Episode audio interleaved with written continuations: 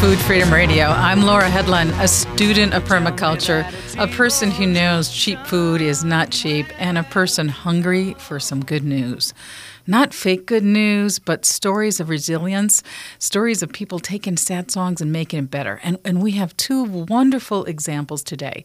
Uh, later in the program, we'll be talking with the executive director of Wildflyer Coffee. And just this month, they moved into the um, former Peace Coffee location on 3262 Minnehaha Avenue. And more than coffee, it's, um, it's a place to address youth homelessness. And I'm going to just read a little bit from their website. But at Wildflyer, we make coffee because it does good, because it wakes us up and jolts our eyes, even when we don't like what we see.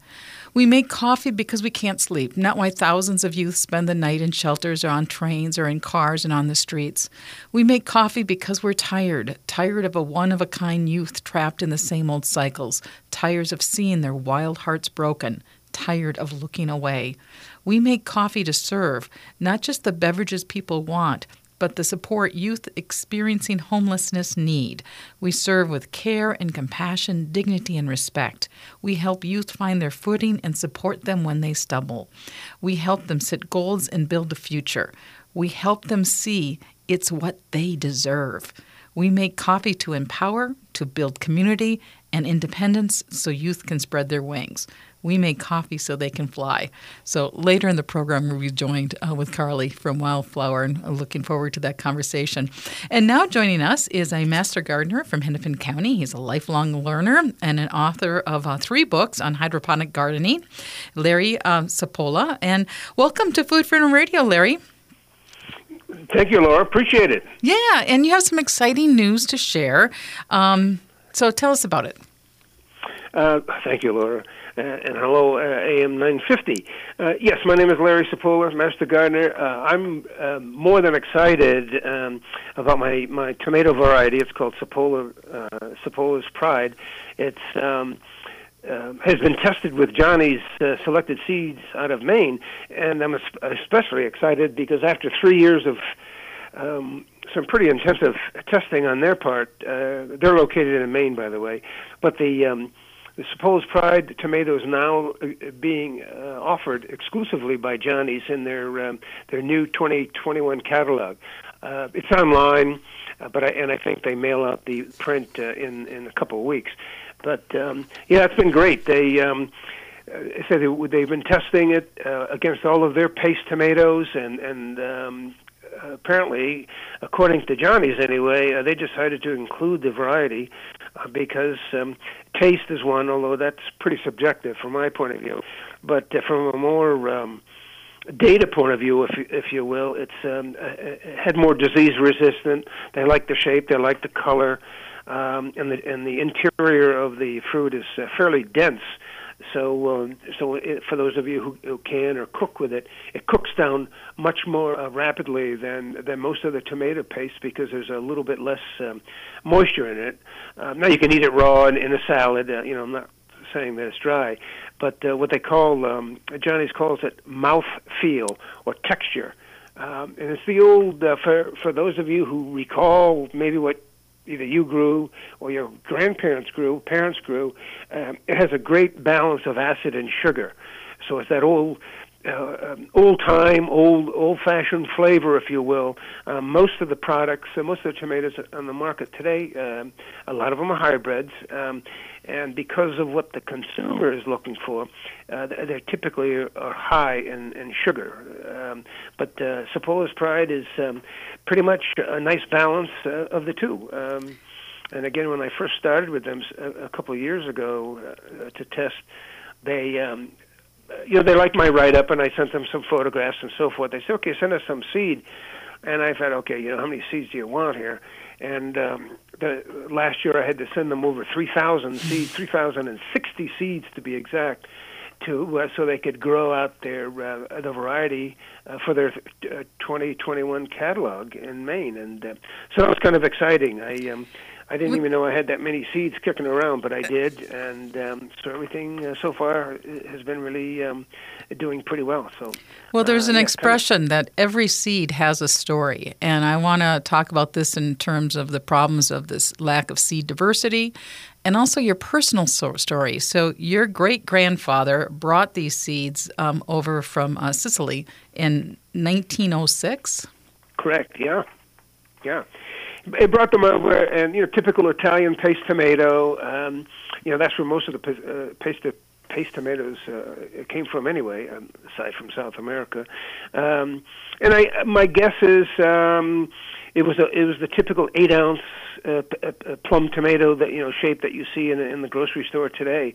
Well, over the years, my dad. Um, uh, out of five brothers, uh, he was the the primary one who, for whatever reason, saved seed from some of his his best uh, fruit and and the better plants. And so he taught me that. Okay, fine. Um, and I didn't really think much about um, uh, uh, offering the you know the the the, the, the variety to um, uh, to a pl- to a place like Johnny Selected Seeds. But anyway, over the years, I took that eight ouncer, and I think in I think it was in um, 1972, uh, I came. I came to Minnesota. I'm from Connecticut, by the way, and I came to Minnesota for graduate school in 1970. Well, in 1972, um, when I when we had our uh, first house kind of thing, he sent me some seeds, and again, they were roughly maybe about 10 to 12 ounces. He had he had um, uh, increased the, the the the weight a little bit. And um, but over the years, I developed it into the largest was 24 ounces. now, excuse me, now, Johnny's uh, when I sent them those seeds, um, I sent them I sent them a range, and they they they were kind of impressed with the large size. That they said, "Gee, from a marketing point of view, you know, we want you to um, uh, send us the seeds that are somewhere between the 16 and 18 ounce range," which I did. That, those were the 3,000 seeds I sent them. Um, and it had a, a little bit more traditional shape. So, so, so as far as our background, uh, yeah, that's been in the family for a long, long time. Um, and the soil out in Connecticut is um, much more sandy, much more acidic than here. Uh, Minnesota, it's uh, in the Midwest is pretty much alkaline, very, very sweet soil. So, the first couple of years, I didn't think the um, tomato did that well, but uh, I amended the soil and and and uh, I've been a master gardener for 15 years, so that that knowledge helped me uh, uh, convert the, the soil to what it is now, and um, so that's part of the background. And and when you when you talked about diversity, yeah, this is this is. Um, uh, this is an heirloom. Uh, this is, uh, you know, an old-fashioned variety, no, no hybrid. Uh, and um, as I was mentioning it, it, uh, to Laura earlier, um, the seeds, um, I think six years ago, uh, I believe, were sent to Svalbard, Norway, for the seed vault out there. So, uh, what what that organization, what that place does, is to preserve what they think are you know some obviously viable, uh, very good varieties of heirloom seeds, so that God forbid. Uh, you know, if the if the heirloom uh, heirloom varieties around the world uh, so, suddenly uh, are no longer available or or not as available, they can use that as seed stock to um, to rejuvenate the um, uh, you know in my case the the tomato varieties and but but they have varieties from from um, all, all, kinds of different uh, so so your your great grandfather um, and uh, do you have any idea what was going on in Italy um, before the 1900s with these seeds? How long were they in the family? Do you do you how far can you trace back? No I don't. Um, you know, they were, uh, uh, uh, you know, obviously my grand, well, maybe not obviously, but my grandmother, grandmother, were born and raised in Sicily, and um, the, the name Cipolla means onion. So my guess is, um, way back when, you know, you know, a lot of people's last names, at least um, in certain parts of Europe, um, identified the trade or the profession of, of that individual. Not every mm. name, of course, but um, my guess is that. Um, they were either on, onion or garlic uh, growers way way back when, and um, you know things like tomatoes and peppers were um, were just you know part of the family uh, or their family's uh, uh, garden, uh, you know when they were growing up. And to think for a hundred years your family tended these seeds. Um, yes. Some member of the family, you know, kept seeds, and I've I've kept seeds a couple times on a couple plants. Um, it can be a challenge to to to keep them and to make sure the plants Yeah. come up? Because I know I I lost one of my favorite ones when we had some one of these kind of crazier summers. They just weren't good for tomatoes and just didn't produce as well. Well, they a, a good well, a good point, Laura. The, the, um, sorry, sorry to hear about your demise there, but but um, a lot of people ask me um, uh, uh, because because it ha- I've had tested I've tested the variety with other master gardeners and and so forth, and you know over the years they say, gee, this is is do I consider it the best tomato? And I said no because I don't know what best means. So when you save seeds. Um, I always tell people, I, I teach a lot of classes as a master gardener, and one of the things I say is, look, if you're going to save the seed, tell me why. Uh, forget hybrids. You, you um, I mean, you can save a hybrid seed, but you're not going to get. It's not going to be true.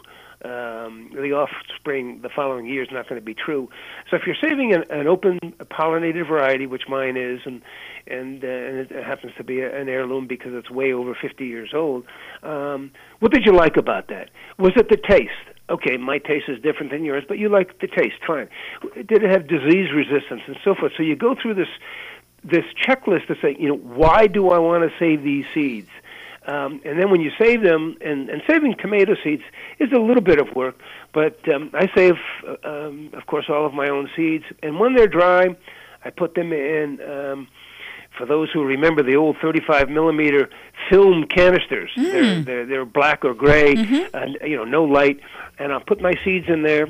Put a little bit of white rice in there to, to absorb any moisture. Mm. Put all of those canisters in a sealed screw top glass uh, a jar, jug, if you so will. Larry, Larry, we're going to need to take a break, and we're going to come back. We're going to talk more about saving seeds and indoor gardening, especially during lockdown. You're listening to Food Freedom Radio on AM 950.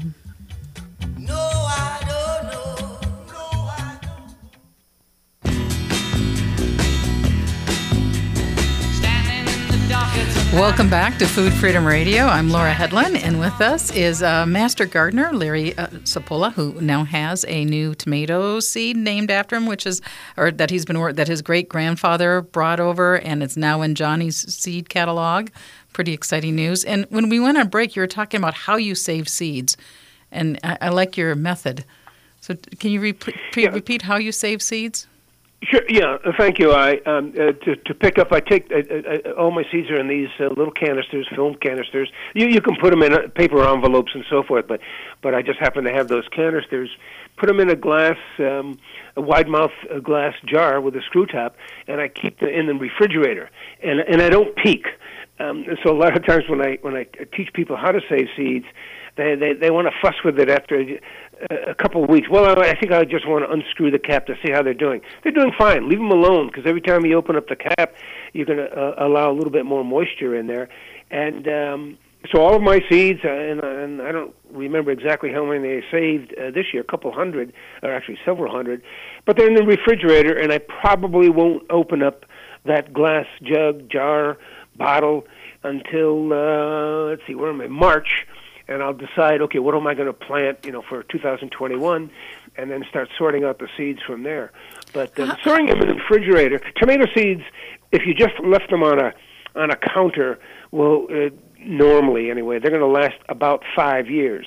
If you put them in a refrigerator, you will double or triple uh, or quadruple that time. So, so they'll be uh, they'll be stored for a minimum of of you know 15 or 20 years if you do it right. Some other growers I know uh, uh, will freeze them, so so they'll do what I suggested, but instead of putting them in a you know a glass. Um, uh, bottle or whatever, they'll put them in, you know, maybe um, a, a gallon plastic uh, bag, uh, the, the canisters anyway, and they'll throw them in a freezer, uh, you know, below freezing, and there uh, that can extend the life of at least a tomato seed and many seeds up to 40 years.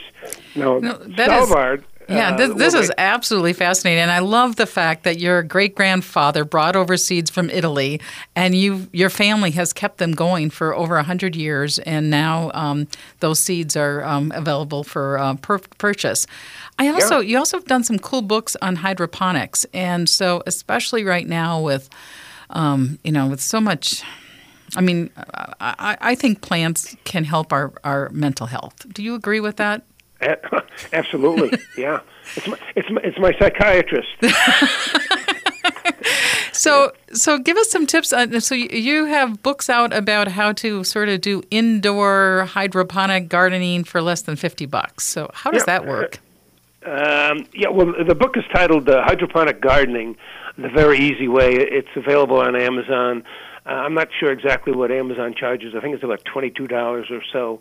Um, but anyway, it's the first book out, and, and it, I wrote it, and it was published in 2018, so just a couple of years ago. It was the first book uh, by design for that homeowner. Um, I mean, you go on the internet and you see all kinds of hydroponic systems. Most of those, not all, but most of those are for commercial operations. And so, what I wanted to do, uh, because of uh, my experience as a master gardener, and uh, just because I was doing hydroponics for a long time, how can I get a, a Laura or anyone to set up a hydroponic system for not only less than 50 bucks, but to buy all the materials we need at the big box stores, you know, Menards, Home Depot, Lowe's, uh, Ames Hardware, and so forth. So, yeah, I'm so going to just pop book? in, try to support your independent bookstores and independent small um, hardware stores because I'm, I'm, a big I'm, exactly yeah. yeah. yeah yeah because a lot of times um, like I say you can go online and buy a what I call out of the box system uh, very good. They've got the lights, and you can grow maybe as many as six plants in it or whatever. Um, but if you want to um, expand on the system or modify, well, you can't modify the system, but if you want to expand on it, you have to use that vendor's product. And um, I didn't like that because a lot of my population, seniors, uh, for example, seniors in high rises, seniors in assisted living, and also schools, um, they, they don't have that budget. They don't have that time and, and, and energy to to to uh, spend a lot of money for, for a hydroponic system. So the hydroponic system that I, I, I've developed, and again, uh, I don't sell any product here, uh, just just my book, Hydroponic Gardening: The Very Easy Way. Um, you can start out uh, hydroponically at, with no tools, no gardening experience in a in a bucket. You get a bucket and you buy something called a wide lip basket, uh, which just sets on on the bucket, and you can you can plant whatever you're going to plant, either seeds or a plant, in that bucket, and you're you're basically done. If you wanted to expand that system and just have more volume, yes, you can have more buckets. Or I use uh, what I call 10 gallon totes. Um, again, I don't I don't sell the product, but the one product I use is by Rubbermaid. It's called Roughneck. Uh, two of those fit perfectly under a 48 inch shop light, and I'll talk about lights in a bit. Um, and I can get as many as 24 plants in that four foot space, all on one shelf, all on one one LED light. Uh, so it's a lot of productivity, and so a lot of the uh, of the people that I uh, talk to hydroponics are either living alone for example, or um, maybe it's just uh, one or two people um, in addition to themselves in the house. So they may not be looking for a lot of volume, um, but that's where a bucket or a tote uh, comes into play. Uh, some of my schools, for and you have images of these on your website, so people can take a look at your website and kind of see what you're talking about, right? Sure. Uh, yeah. Uh, let's see. Uh, yeah, my website. What is my website here? CCI. Um, yeah, CCIGardeningConnections.com. There's um, actually not only a lot of photographs, but there's a, just a lot of information on, on what to grow, how to grow it, uh, how to start your hydroponic system, fertilizers, um, uh, you know, and some of the benefits and so forth. So, um, so yeah, it's a very low cost um, a, a, a way to get into hydroponics and what I like about it, at least the feedback I've been getting from some of the folks who you know bought my book and and and, and started their own system, um, especially with COVID. Now, when they want fresh vegetables, sure they go to the grocery store. You know, they buy their meat, they buy their vegetables, and so forth on one trip. No big deal. But uh, for us, um, I've got about 70 plants growing in my basement right now, and when we want a salad, which we have usually every evening, I just go down and pick whatever it is. Uh, is it just the two of us tonight, or who? You know, you know, how many are going to be here for dinner? And that's it. I, I don't have to go to Costco or, or Walmart and buy a, a, a carload of stuff and just have it rot on me or, or spoil. Um, so the access is very good. Um, it's very safe now with the COVID thing. You know, don't have to go out as much. Uh, but there are some disadvantages um, that um, you know, just in the interest of fair play, that I think you're their, your readership, uh, listenership should know about. Um, but the, for for some of you, uh, I'm sure you've if you do garden, you're, gardening in soil, and and you know what that's all about. Uh, uh, I guess hydroponically, there are some disadvantages that some of you may not like. Um, the one disadvantage is there's no weeding. Uh, so for those of you who like to weed, you don't have to do it. You don't use pesticides or herbicides when you when you grow uh, your your produce indoors, um, and therefore there's no soil uh, diseases. Um, for those of you who like to um, prepare your garden in the spring, and I like to do that. I, I have a soil-based gardening. There's no no digging, no rototilling. There's no hauling in of mulch or or um, composted manure or, or whatever uh, that stuff.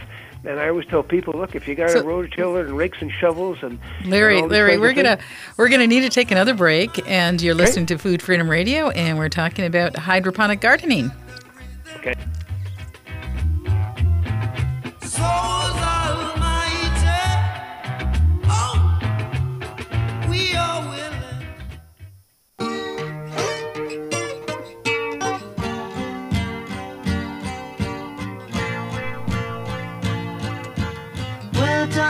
Welcome back to Food Freedom Radio. We're talking with Master Gardener uh, Larry Cipolla about indoor gardening and about the new tomato seed that his great grandfather brought from Italy and now is in Johnny's uh, catalog.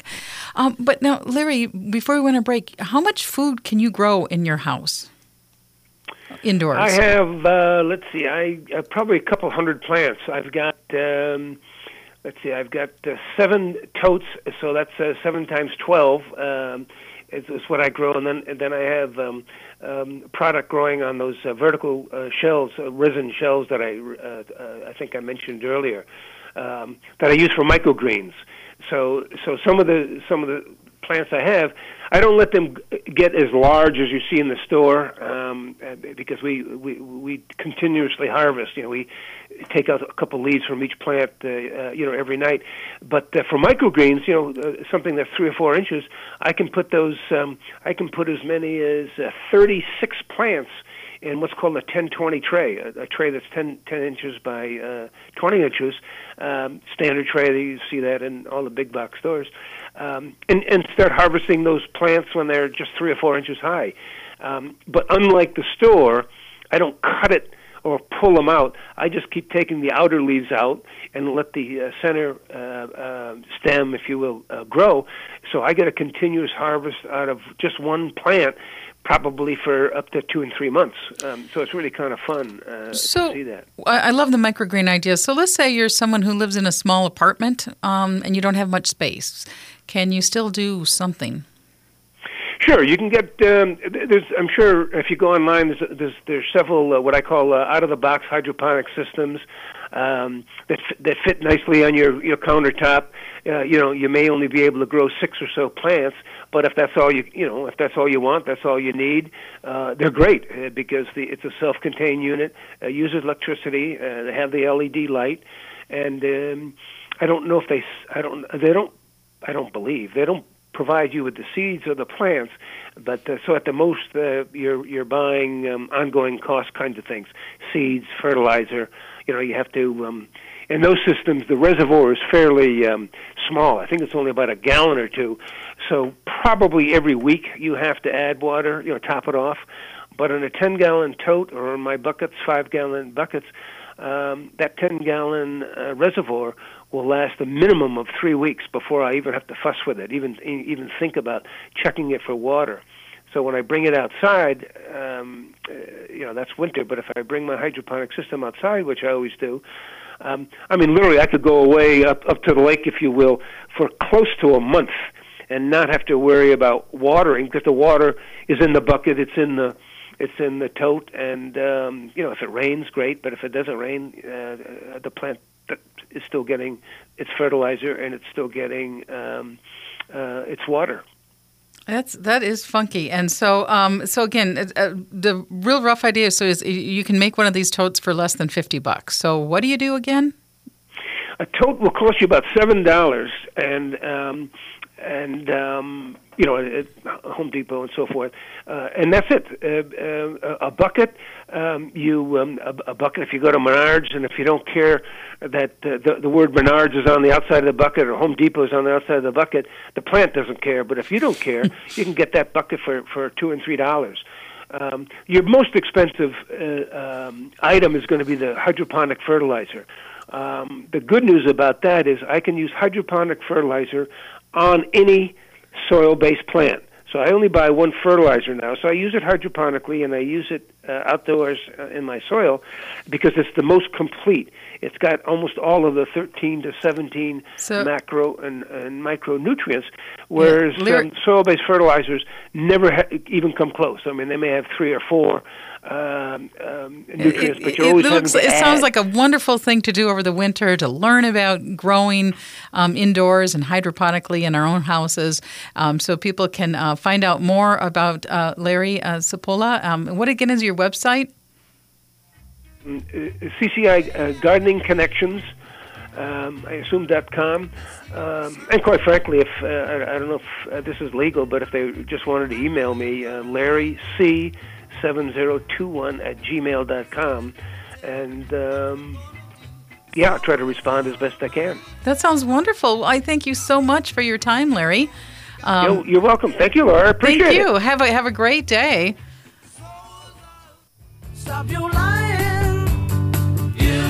Welcome back to Food Freedom Radio. Um, this is Laura Headland, and we're now talking with the executive director of Wildfire Flyer Coffee, um, Carley Kammerer. And um, Wildflyer has um, is in a new location, a location very familiar to a lot of our listeners, 3262 Minnehaha Avenue, Peace Coffee Shop. Hi, welcome to Food Freedom Radio. Hello. Hi. So tell us the tell us the news about your new location. The Wildflyer Coffee is a nonprofit coffee company. Um, we employ youth experiencing homelessness. And we started in 2017 as a mobile cart um, just to gain some traction and kind of figure out how this could all work. And we have now signed a lease, um, as you were saying, on the uh, 32nd and Minnehaha. Um, so we'll be taking over the former Peace Coffee shop location and hoping to open in December. Um, it's a really great partnership with Peace Coffee, and they've really kind of taken us under their wing and are giving us a lot of support, which is great um, to see companies coming together to help the community. Yeah, so, so, we are excited. Yeah, that's great. And I'm, I'm, just, I love what you wrote on your website. So I'm going to read what you have on your website. Um, this thing is uh, more than coffee, Wildflyer Coffee is a way to address youth homelessness. Let me read from the website. So um, we make coffee because it does good, because it wakes us up, jolts our eyes even when they don't like what we see. We make coffee because we can't sleep. Not with thousands of youth spend not when thousands not while thousands of youth spend the night in shelters or trains or cars and on the street. We make coffee because we're tired. Tired of one of a kind youth trapped in the same old cycles, tired of seeing their wild hearts broken, tired of looking away. We make coffee to serve, not just the beverages people want, but the support youth experiencing homelessness need. We serve with care and compassion, dignity, and respect. We help find youth their footing and support them if they stumble. We help them set goals and build a future. We help them see why it's what they deserve. We make coffee to empower, to build community and independence so our youth can spread their wing. We make coffee so they can fly. So that's why it's named Wild Wild Flyer Coffee. Mm-hmm. Yep. Yeah. Um, so, what is your vision for this new location? Yeah. Um, so we'll be able to employ at least 10 youth. Um, we do cohorts of youth every six months, so it's a very transitional program. Um, so really the vision is that this is a place that young people can come um, and be safe and know that they are valued. And to just really be hopefully the last, one of the last stops on their journey out of homelessness that kids who come here or young people um, are able to gain the skills they need to be successful in the workforce and have like the support um, and really figuring out what's next for them and you know whether that's uh, next job or um, needing to go back to school um, that they just have people here to help them navigate the challenges um, that they faced with being homeless and that they're facing as they get that stability and leave um, homelessness behind. So it really can picture us being in here with our young people and it kind of feeling like a family and that that's something the community can also partake in. Um, when they come in and buy coffee, they can know that they're contributing to to a place that's helping end homelessness for our um, young people in the community. So, um, so and how has COVID um, affected you guys? um, yeah, so it really affected us in the spring and summer as we were at that time so event based um, with farmers markets and other stuff like that. So we really had to shift um, the focus to our online sales um, because that was really at the time the only way to uh, employ youth was through packaging hours. Um, and then also in the spring we had been set to sign a lease at a different location for the coffee shop, so that really pushed back our timeline, obviously. Um, and it's, as things do, it worked out because this opportunity to be in this old space in peace and get their support has been amazing. So I'm really glad that things evolved as they did.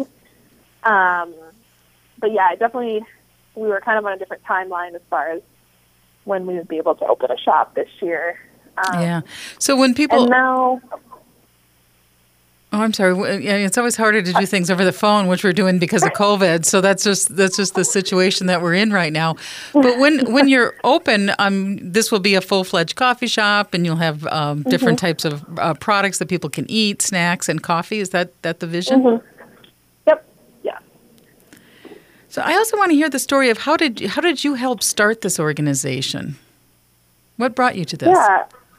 Um, so I I got my start in coffee early in life. My parents had started a coffee shop um, back in Wisconsin, where I'm from. So I've just kind of grown up in coffee and saw the community it brings and the way it. I think coffee shops play like an important part in people's lives. Sometimes it's where people find their community and their family. Um, so I just kind of knew that I loved coffee and I was familiar with the industry from being a barista myself for a long time. Um, and then I I've worked with youth experiencing homelessness for about eight years now in different capacities and was seeing the same young people cycling in and out of programs and in different support systems. And was kind of just curious why uh, what was the barrier to them like ultimately leaving homelessness for good? And a lot of that just really came down to the employment piece that they would struggle to keep employment um, long enough to get some stability and to move up in their career trajectories to a place where they were being paid enough to really make it viable that they could leave homelessness. Um, and just, I think, seeing that the youth wanted to be working and were frustrated, but they also just sometimes didn't know how to or were struggling with the barriers they faced. Um, I just wanted to create I wanted to like eliminate that barrier. It just made sense to me to say if, if it's employment that is keeping youth in homelessness chronically, then let's figure out a way to eliminate that. And so that came to where we are now of wanting to do something that um, would just be skill based and a place where youth can make those mistakes and in a supportive environment, and we can help coach them into uh, more, I guess, into the soft skills that employers are looking for, um, so that when they leave our program, they can maintain mainstream employment and then have the stability that comes with that. So, Car- so in Carley Kammerer, um, you're the executive director of Wildflower Flyer mm-hmm. Coffee. Tell us again how people can reach and where they can learn more about um, the coffee shop. Yeah, so um, our website, just wildflyercoffee.com, has you know probably the best information, our mission, the youth we serve, um, shop updates, and then our uh, social media, Facebook and Instagram, also just handle as Wildflyer Coffee kind of has Great. all the updates, especially about shop opening and stuff like that. We're going to take a bit of a break, and we'll be back with Food Freedom Radio on AM 950, the progressive voice of Minnesota.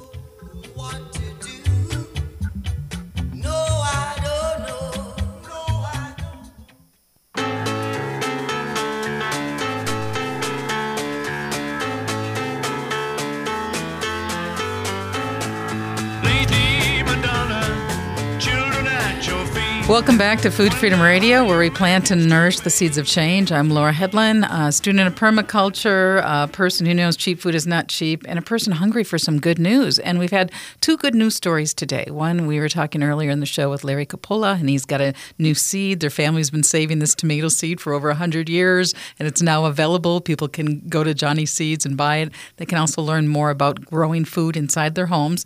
And now we're talking about um, uh, Wildflyer coffee.